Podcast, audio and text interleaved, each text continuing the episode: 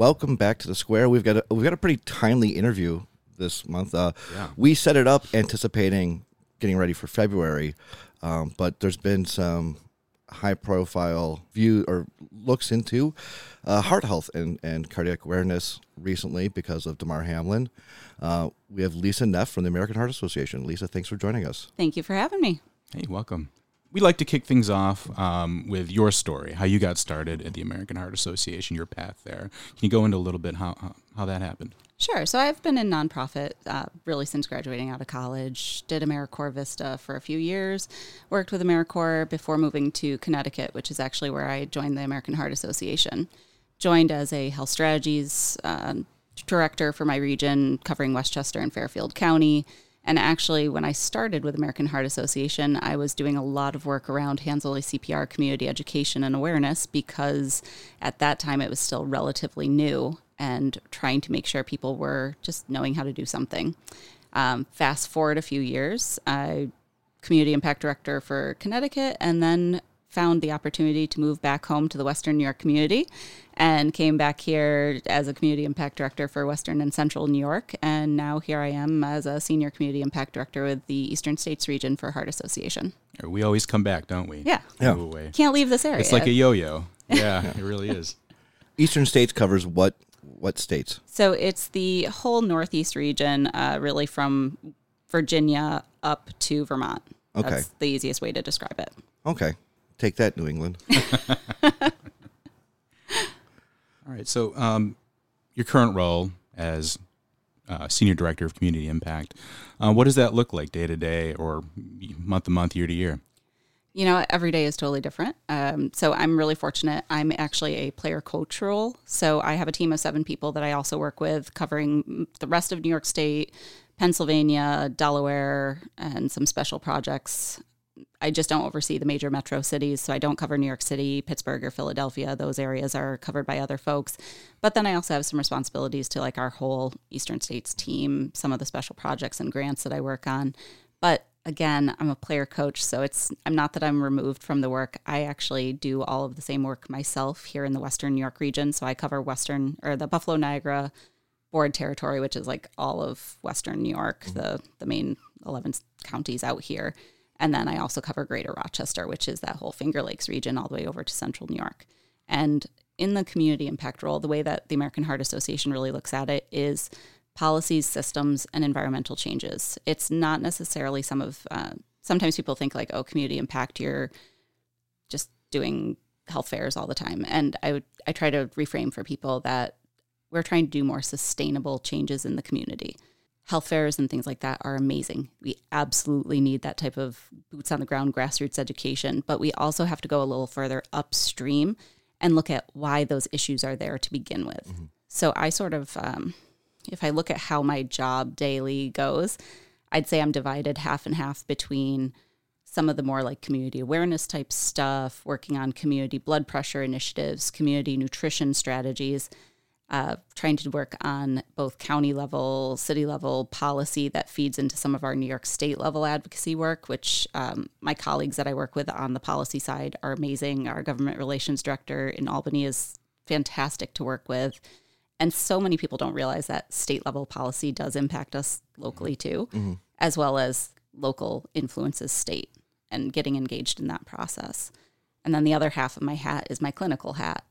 So, not in the hospital work necessarily, but that outpatient work is what we call it, like when you go see your primary care doctors, making sure that they're following the latest and greatest guidelines for blood pressure, cholesterol, diabetes. Because if you look at Western New York, for example, we have higher rates of heart disease and stroke. Mm-hmm. And a lot of that is because of the chronic disease burden mm-hmm. that we have here, which makes your outcomes when you do suffer any sort of cardiac incident or a stroke, your outcomes are going to be worse if you you have comorbidities going on.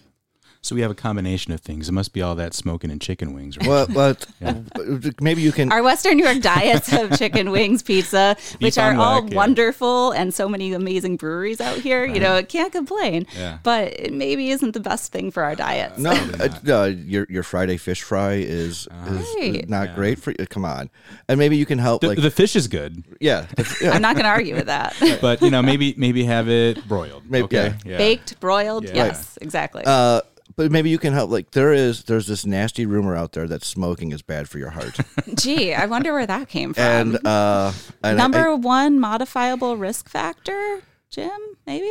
uh, I mean, but what if they're performance cigarettes? What if they're not just regular cigarettes? With taurine and echinacea. Right? Yeah. You know, if they're the kid ones that you got when you were little, Yeah. and just to like blow the little puff of candy air out, maybe those ones aren't as bad. The sugar content's probably going to come around and bite you in the butt Right. later. But no, uh, smoking every year we say this number one modifiable risk factor for cardiovascular disease. Number one. Yeah. If we could get more people to stop smoking, honestly, that would do so much more for us from a mm-hmm. health perspective, long term mm-hmm. strategy wise. Yeah. How are you supposed to get through a Bills game though, Bills game. without without a pack of cigarettes? Right. Yeah. it's- How am I supposed to get through election night?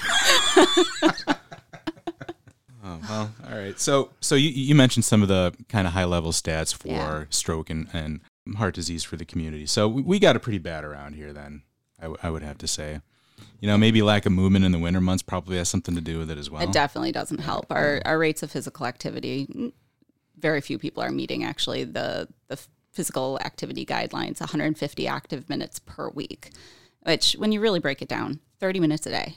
That's all we're really advocating for mm-hmm. for most adults. Children a little bit more than that. Mm-hmm. Just getting out and taking a walk. But sometimes people don't get into that like healthy cardiovascular zone. I, I know a lot of people are like, I, I'm on my feet all day. I walk all day. I'm like, but are you ever getting your heart rate up to that area where you're actually in like the cardiovascular growth zone? Um, one of the cardiologists that we work with, I, I love it. He calls it the talk test. He's like, if you're going out for a walk with one of your friends or you call somebody on the phone and he's like, you don't have like a hiccup in your breath every sentence that you're taking, he's like, you're not walking hard enough and you're not getting any cardiovascular benefit from this. So it's got to be a fairly brisk walk. Yeah, to get, get exactly. That range and and you, and that and that range I think varies as you age, right? It, does. lowers as you age. Yeah. So, and then also incorporating like strength training Yep. and some more like increased from moderate to intense physical activity interval type training type stuff is mm-hmm. really good to put in there but it doesn't have to be hard like we have in this country made physical activity such a dirty word or exercise is just something you do to torture yourself um, myself included like i run and i do stuff sometimes so i can reward quote unquote myself for good food and things that i enjoy because that's like everything in balance you have to do everything in moderation but like it doesn't have to be something you don't like doing It- and, and honestly, it should be something you enjoy. It should be gar- dancing gardening Exactly. like walking the dog you can do all those things. Smoking things cigarettes. if it gets you outside and walking, I suppose. yeah. Right, yeah. maybe crosses right. It, it certainly gets your heart rate up. riding the bike if you like uh, you know those Yeah. um i don't know, any kind of goofy looking uh thing that moves you around outside Right, What yeah. those, those things where you move your arms and and i don't know i forget what uh, they're called. recumbent bicycles. no I, I, Oh. those are kind of goofy yeah Yeah, those. I mean, those are definitely goofy. Yeah, okay, something but, like that. That's what I was You could get out there on your Segway. Oh well you don't move on your segway You, You do when you move. fall. You, do- Oh. you do when you fall. when you roll off of it Right. down the street yeah so it's all about like getting up falling down a cliff and climbing back up is what you're saying Right, on a yeah. segway it's good strength training to climb back up You're right, it rock is. climbing Yeah, and, yeah, and good dragging that strength. Segway with you. that that battery. i think you leave that behind No, but I mean, here in Western New York, we've got a lot of great parks and other places that are now offering things like uh, cross country ski rentals, horseshoe rentals. Horseshoe, no, um, snowshoe, Snowshoe. those things. Um, horseshoes for you jim horseshoes Yeah. in the summertime, Right. snowshoes in the wintertime. But they're doing some really awesome stuff. I mean, when you look at the Parks and Rec websites, they're they're offering so much more now, especially focusing on the winter months because we realize, yeah, for four months of the year, if you aren't a winter outdoorsy person, it can be really hard to get that kind of active lifestyle around here.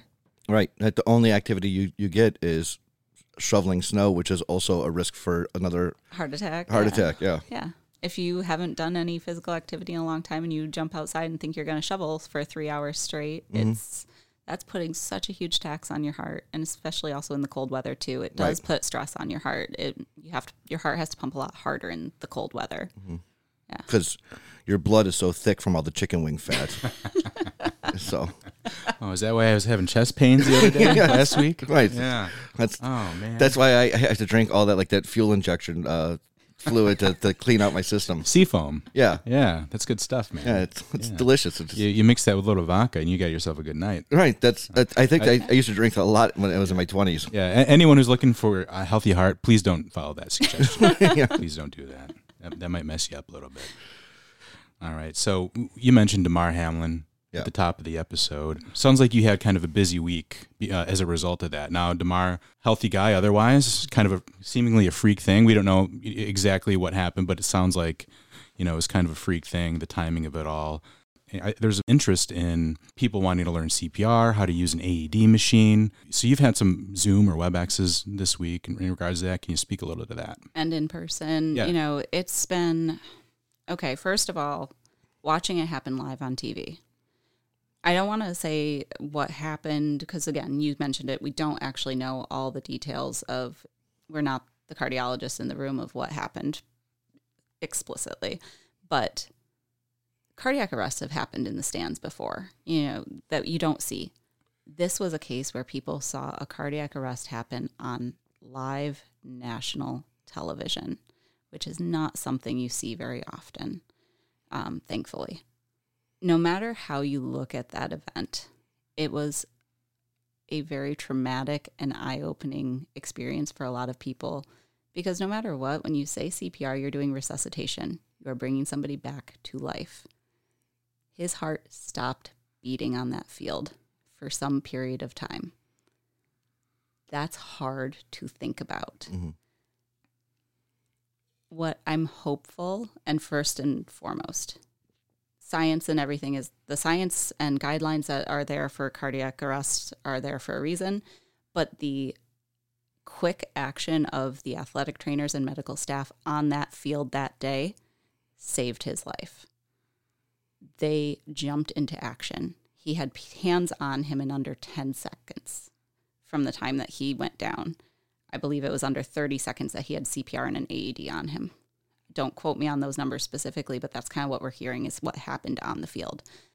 When you think about the chain of survival, which is from the time you call 911 to the time that you're in the hospital, everything went right on that field for him. Being as healthy of an individual as he was is probably going to just benefit his recovery, but nothing is ever guaranteed in a cardiac arrest situation. So, for us as the Heart Association, yeah, we've been getting a lot of calls, a lot of hits on our website. So www.heart.org slash CPR has a ton of information on it. We've been sending people there nonstop all week when they're asking where to take courses. There's a great find a CPR course map tool on there so you can put in your city, your zip code, find the closest training centers to you that are American Heart Association like validated training centers and instructors because you also want to make sure that you are getting good instructors. And I'm not just saying that for Heart Association, Red Cross, other places have great instructors too. But I do want to just make sure people know there are kind of two different courses. Well, for the layperson, there are kind of two pathways. So what we've been doing a lot of advocate, advocacy for this week has been for hands only CPR. That's just like for the general layperson, two steps, compressions only, no rescue breaths really just for teens and adults that suddenly collapse. But we are still advocating strongly for people to take a full certification course and actually learn how to clear the airway, how to do the rescue breaths, how to use an AED properly, and how to provide basic first aid, which is usually included in those courses too, because we want people to know what to do when something like that happens in front of them. Because the faster you act, the better the outcomes are in the long term. And really, when you're doing CPR on somebody, what you're doing is manually pumping their heart for them. You're pumping oxygenated blood to all the vital organs. You're sustaining their life until paramedics arrive. Yeah, a lot of our listeners are community oriented. We, you know, they, they're caring people. I mean, w- what better way to show you care for someone than saving their life in an mm-hmm. emergency situation? It's a great thing to do. If someone wants to sign up for this, there's probably going to be a little bit of time before now and when the class starts. Are there video resources out there that they can view? Absolutely. If you go on the website, like I said, heart.org slash CPR, there's like a 60 second training video for just basic hands only CPR. So again, compressions only. You can actually, there's a couple new videos that they just put up that are about, I want to say a minute and a half or three minutes long to actually learn how to use an AED as a layperson, just a layperson. So we're not talking about like the CPR certification that your medical staff get. It's like BLS and ALS and stuff like that, advanced life support, basic life support. They're doing a much more enhanced version. But for the general layperson, you can kind of get away with hands only CPR. But if you need a certification, HeartSaver is the other course that most people look for because it kind of checks all the boxes and it's OSHA certified mm-hmm. course. Mm-hmm. So for most employers, that's all you really need. But for the general population or like if your organization, for example, has a cardiac emergency response plan, so they have safety staff who are trained, who are ready to respond in the case of emergencies, you have an AED in your building, and it's really the responsibility of the security or safety team to handle situations like that. You could probably just have your staff take like a general hands only CPR awareness course, but teach your staff also what happens with those safety teams because I feel like so often what I hear is people say, "Oh yeah, we have a safety team. I don't have to worry about that." And it's like, well, yeah, but if your safety team takes 3 minutes to get there from the time that your colleague goes down, you could be doing something in the meantime. That can mean a difference between um, having a brain issue Absolutely. and like coming to normally, right? Yeah. Huge difference. Every minute counts. every minute counts, every second counts in a cardiac arrest. I mean, just compressions only. They found that the compressions are the, the vital component of it. And it's a two inch deep compression. So when I'm always teaching people this out in the community, they're like, this is exhausting. And I'm like, yeah, now imagine doing this for three or five minutes until your EMS or paramedics arrive. Underlines the importance of doing cardio. Yeah, there you go. So true though. Like Yeah. if you're really doing a two inch deep compression and you're doing hard, good compressions on somebody, you're going to be exhausted really quick. And I think that always alarms folks when I actually get them down on the ground trying on a mannequin. They're like, I had no idea it was this hard. And I'm like, yeah, but think about it. If you see somebody go down, it's going to be a friend or a loved one or a colleague. Most of the time, if you're performing CPR on somebody, you know the person. Mm-hmm. Your adrenaline is going to kick in and go into high gear, and you're going to do things that you didn't think were possible. So don't ever be afraid to do something. And yeah, if you're stuck and you're by yourself and you're doing CPR on somebody for five minutes before a nine one like before an ambulance shows up at your house, you're probably not going to still be doing two inch deep compressions, but you're going to be doing something, and every little bit counts. Circling back to the AED thing, I think a lot of workplaces have them around, right? Um, I think it's important to know where they are if you have them in your workplace. It's also important that someone's keeping track of the thing to make sure that everything's up to date. It's got battery, the pads are current. I thought they were like circus peanuts. They just lasted forever. You just put it up on the wall and hope for the best. Yeah. Right? Does do circus peanuts uh, save lives? Can you give them to someone in, a, in an emergency situation? I mean, you could give them. it- I don't know what the emergency would be that a circus peanut's going to help out, but you certainly could give them an emergency situation. You could be As long like, as they don't have a peanut allergy as well. right, yeah, Performance circus peanuts. right, yeah, Yeah. yeah. Just, just, just push. You're just at at every compression, you put another circus peanut, and you just smash it into their chest. that's helpful. Yeah. yeah, I think that's helpful. right. Well, that that way you don't you don't you don't break any bones. You get that little cushioning from the circus peanut. But uh, okay, so again, going back to the AED, um, they're fairly simple to use if there's no one else around who's trained in using it, right? I think people are scared of it. Can you go through maybe how that looks? Sure. So I, I just want to make a little point of clarification for something you said. Not every workplace has an AED in it. It is not actually. Um, I can't remember off the top of my head what the New York State guidelines are about what size organization is required to have one, but there are some smaller community organizations, like some of the nonprofits and other places, churches. Some of them aren't required to have one. Some do because they want to be prepared, which is amazing, but others can't, and they are not cheap. If you are in an organization that does not have one and you're thinking about getting one, talk to your local EMS. Um, there's what's called PAD programs, public access to defibrillation. Usually it's run through your EMS or other local emergency management organizations that control those or organize them, I should say. They will actually advise you on which type of AED to purchase. that will align with the pads and like literally the pads that the EMS or first responders use so they can just plug their device in when they get there and they don't have to remove the pads, change the pads, and waste more time.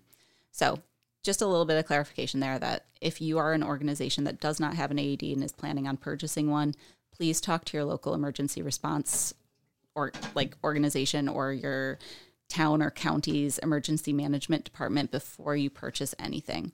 Also, they like to know which places have them. So if a situation ever occurred locally, they could actually refer you and say there's a AED of one block or you know mm-hmm. one door over from you right now at this location. Go get it. Mm-hmm. AEDs are awesome. They are so easy to use in some cases, not the medical grade ones, obviously, those are a little bit more advanced, but the general ones that you see in most public places, malls, airports, etc. Look for the heart with the electrical bolt through it. You know, kind of situational awareness we always point out in emergency situations where the exit doors are. Pay attention and look around the rooms to see where your AEDs are too.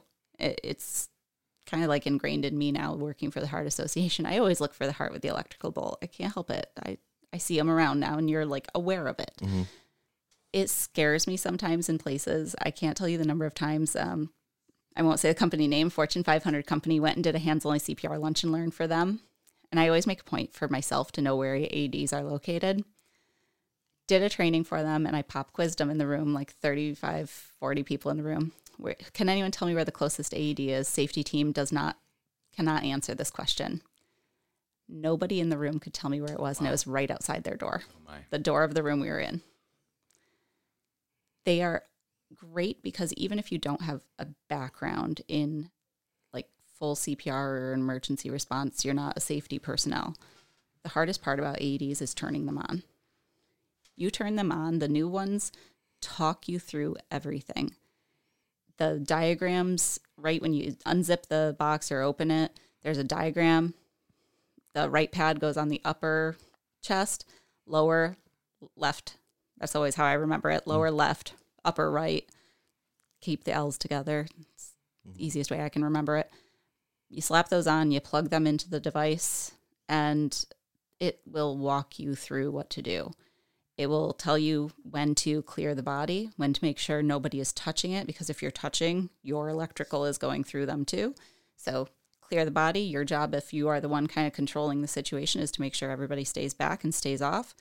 The AED will say analyzing, and it'll say, you know, I might be using kind of the wrong words depending on which device you're using, but it'll say shock advised, clear the body again, provide shock, and you push the shock button. If that works, great. If the person comes back, you obviously stop doing CPR on them and stay with them anyways until help arrives. But if that shock does not bring them back, the device will actually say resume compressions and it'll count out compressions for you. So you can't go wrong. So many people think that they're going to like electrocute somebody with an AED because the older versions weren't set up that way to scan the body and do everything. The ones now are though. And if I, I also want to make sure people know if you are a layperson, you are not a medical provider, you are not a first responder, you are protected under the Good Samaritan law. If you are genuinely helping, providing CPR, say you break somebody's ribs, about 30% of the time in out of hospital, you're going to break somebody's ribs doing CPR on them. You're protected. If you are doing CPR on a woman and you're afraid that you're going to get sued, fun fact women, um, black and Hispanic folks are less likely to get bystander CPR. Women are less likely to get CPR than men because people are afraid of inappropriately touching them, is one of the proposed reasons behind that. Like, my theory is if I go down, go ahead and break my ribs if it saves my life. Ribs Yeah. can be fixed. Yep. You can't bring somebody back. Just expanding on that, uh, what about signs of stroke and heart attack? Can you go over some of those signs? So let's start with cardiac arrest because we were covering that earlier. Um, usually, when I ask people to tell me what is a cardiac arrest, so first thing for you two, what is a cardiac arrest? Well, it's a, a stoppage of your heart due to one reason or another, right? Exactly. Thank you. Most people will tell me when I ask them that question, they'll say it's a heart attack. I'm like, no, actually, it's when the heart stops beating. Heart attack is a leading cause of cardiac arrest, but oftentimes it's an electrical malfunction. So, recognizing a cardiac arrest and when to do CPR on somebody is incredibly important. You would only perform CPR on somebody when their heart stops beating. So, they are going to be unresponsive, no pulse, no breath. Typically, if somebody is having a heart attack, on the other hand, they're usually still conscious. They're usually still awake until it goes into a more dire situation, but they are often clutching their chest, complaining of tightness in the chest, arm, jaw. Uh, women are actually more likely to experience other symptoms like back pain, jaw pain. A lot of people are also saying impending sense of doom. There are these signs and symptoms of a heart attack that you have. People will um, during physical exertion, they'll start feeling that like heaviness in their chest. That is one of like the telltale things. And then that pain starts to radiate down the arm and other places. If you are feeling chest pain, constrictions, anything like that, call 911, get to a hospital. Unfortunately, so many times people wait. You don't want to think that you're having a heart attack. Going to the emergency room sucks. Uh, there's no other way around it. You don't want to be there. Nobody mm-hmm. wants to be in an emergency room. So you delay and you think, oh, it's just a little indigestion. It's just, you know, I just mm-hmm. don't feel well. Don't be that person that waits. If you think you are having a heart attack, go to the emergency room. That is the best place you can be. Mm-hmm. Even if it is a situation where they send you home and say, you know, they put the EKG on you and they look at you and they evaluate you and say, nope, you are just having indigestion. It's better to know that than yeah. to have waited and not go. Right. On the other hand, you've got stroke. Um, stroke is most causes of stroke, I will say, is a clot in the brain, similar to a clot in the heart. So sometimes when I'm explaining to people the difference, I'll say, like, a stroke is basically a heart attack of the brain. A clot has broken off, traveled to your brain, and caused a blockage of some kind. The same thing is happening. Your brain is also a muscle, similar like your heart is a muscle. When there is a blockage, things start dying. The muscle starts dying. So, in the brain, most strokes are caused by a clot. There's also a type of stroke called a hemorrhagic stroke, which is a bleeding stroke. Um, that's usually something a vessel has burst in the brain, causes a bleed and pressure, etc. Your signs and symptoms of stroke are, you know, we say FAST. Uh, there's a couple other acronyms out there like BFAST, where there's balance, equilibrium, and other stuff, but FAST. If you can remember FAST, face drooping, arm weakness, slurred speech, time to call 911. That's the easiest way to remember it. Especially during football season, uh, I have to bring up a story of one of the survivors that I met over the years. Was watching a football game, struggled picking up his drink, decided to just ignore that hand and use his other arm oh. to pick up said drink and waited till the end of the football game and oh unfortunately oh ended up experiencing some really detrimental time lapse and ended up with not resuming all of his faculties and use of that arm because of it. You know, he recovered well, but not 100%. And so stroke is still the number five cause of death in our country, but it's a leading cause of disability. Get to the hospital. We don't want people calling 911 for no reason, but in that case, if you think you are having a stroke or a heart attack, call 911. The hospital is where you want to be and especially when you're in the ambulance, they will be evaluating you for a stroke and will get you to a hospital that can actually treat you properly. They will bypass hospitals that can't actually treat strokes to make sure you get somewhere where you can get treated properly. That's been a lot of the work. Um, sometimes people don't sometimes understand the full scope of work that the American Heart Association does. A lot of what we do is research and advocacy, is really like the bulk of it. I'm not necessarily on that side of the house but our Get with the Guidelines program, the hospital based programs, are all about making sure that when you come to the hospitals, you are getting the best treatment to the guidelines every time. And that doesn't matter who you are. Every patient is treated the same because guidelines are guidelines are guidelines. And it's not based on you, me, color of our skin, our age, or anything. You are treated to the guidelines. So February is a busy month for you, right? January January usually not as busy, but this month uh, kind of an anomaly for January. But so let's talk about February and uh, American Heart Month. Coincidentally, this month's theme was "Be the Beat." uh, set a few months back, even. So it had nothing to do with the whole Damar Hamlin's cardiac arrest. But our theme this year was all about hands only CPR, which is why we were making all new videos about um, compressions and AED use. So all those videos are now live on our website. Everything is available for folks at no cost. Everything on our website is free of charge to use for public education purposes, which is amazing. But American Heart Month is really a chance to raise awareness and draw attention to heart disease as the number one cause of death in our country. Um, excuse me, especially for women. Uh, National Wear Red Day is always the first Friday in February every month for the specific reason of raising awareness for women that heart disease is the number one killer of women. But yet, when you ask most women, what are you most concerned about for your health? What do you think it is? COVID.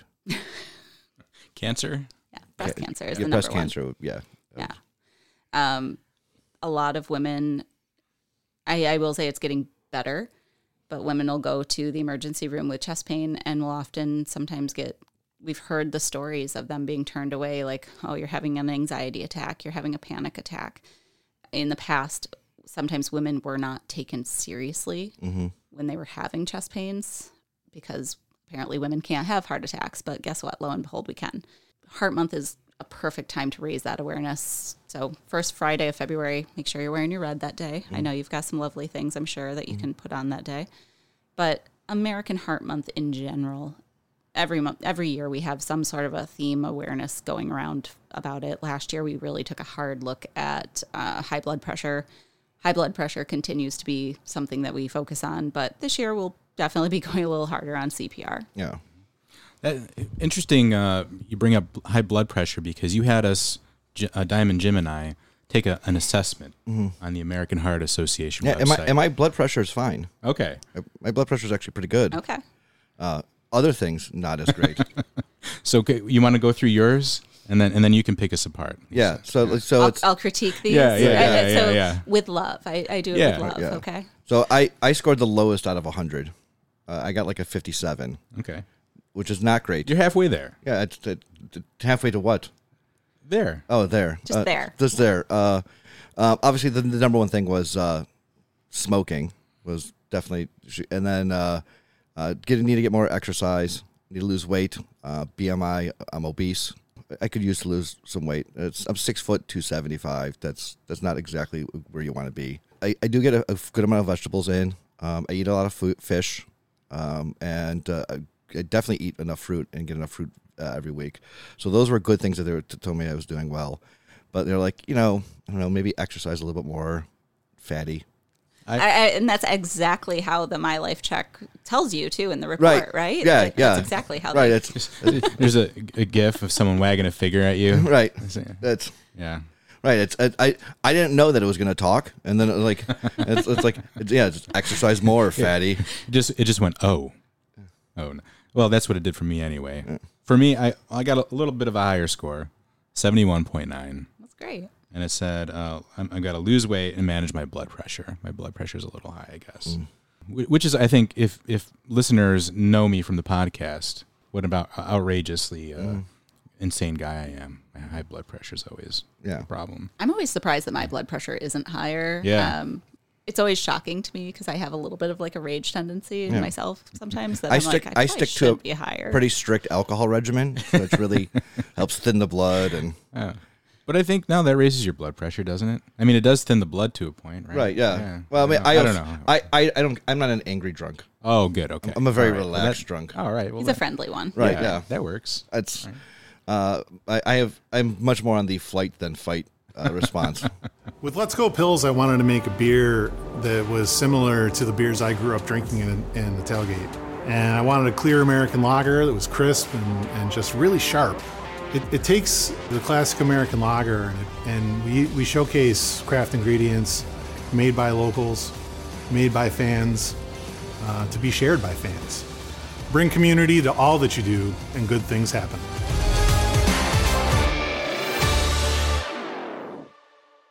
It's actually really surprising that you say your diets is are the best thing because less than one percent of the United States population actually follows nutrition guidelines uh, and actually meets all of the standards, and myself included. I, I don't eat enough fish lo and behold. Yeah. Yeah, but well, it's like you know, like you know, obviously, like red meat is one of the big things, and like I might eat red meat maybe once a week. It's not very often, you know. Like, um, I don't, I don't eat meat at every meal. Uh, not that I'm going vegetarian or vegan anytime soon, but I don't eat meat at every meal. But I, I tend to stick to uh, seafood or uh, poultry.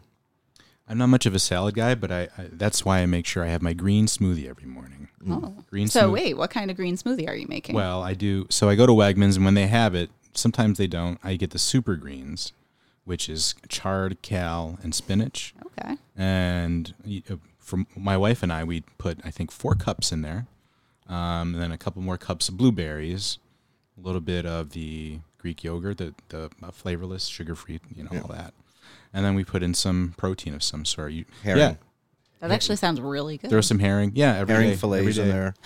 Yep. Worcestershire. we get the greens in. So, you know, a lot of people take their multivitamin every day. Well, you really don't need to if you do something like that. Exactly. So much of what we put into our bodies could probably be improved. Yeah. It, and it's a matter of reading labels, which you need a college degree sometimes, I feel like, to understand what the heck is going on with most labels. And myself included, I'm a purchase based on packaging Yeah. type of person. And I think so many people sometimes will see like hearts and stuff on things and they'll be like, oh, this is healthy. Mm-hmm. And it's not actually that healthy, but marketing is a beautiful thing. And you can package something really nicely and then come to find out it's not healthy for you at all. And it's a matter of just going back to basics. Mm-hmm. If you eat more fruits, eat more vegetables, reduce the meat consumption and other saturated fats that you're putting into your body, and sodium. Um, a lot of people are sodium sensitive when it comes to high blood pressure.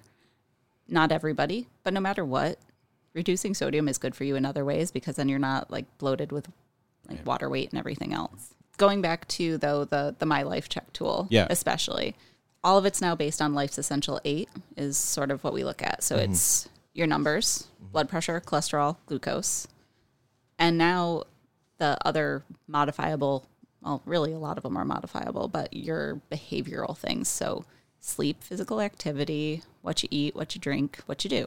Sleep was the newest addition this year. Uh, really within the last eight months i think that science officially changed the guidelines for that to really encourage people that sleep does matter which if you're not somebody who gets regular sleep you feel kind of miserable myself at least if i Yeah. mess up my sleep.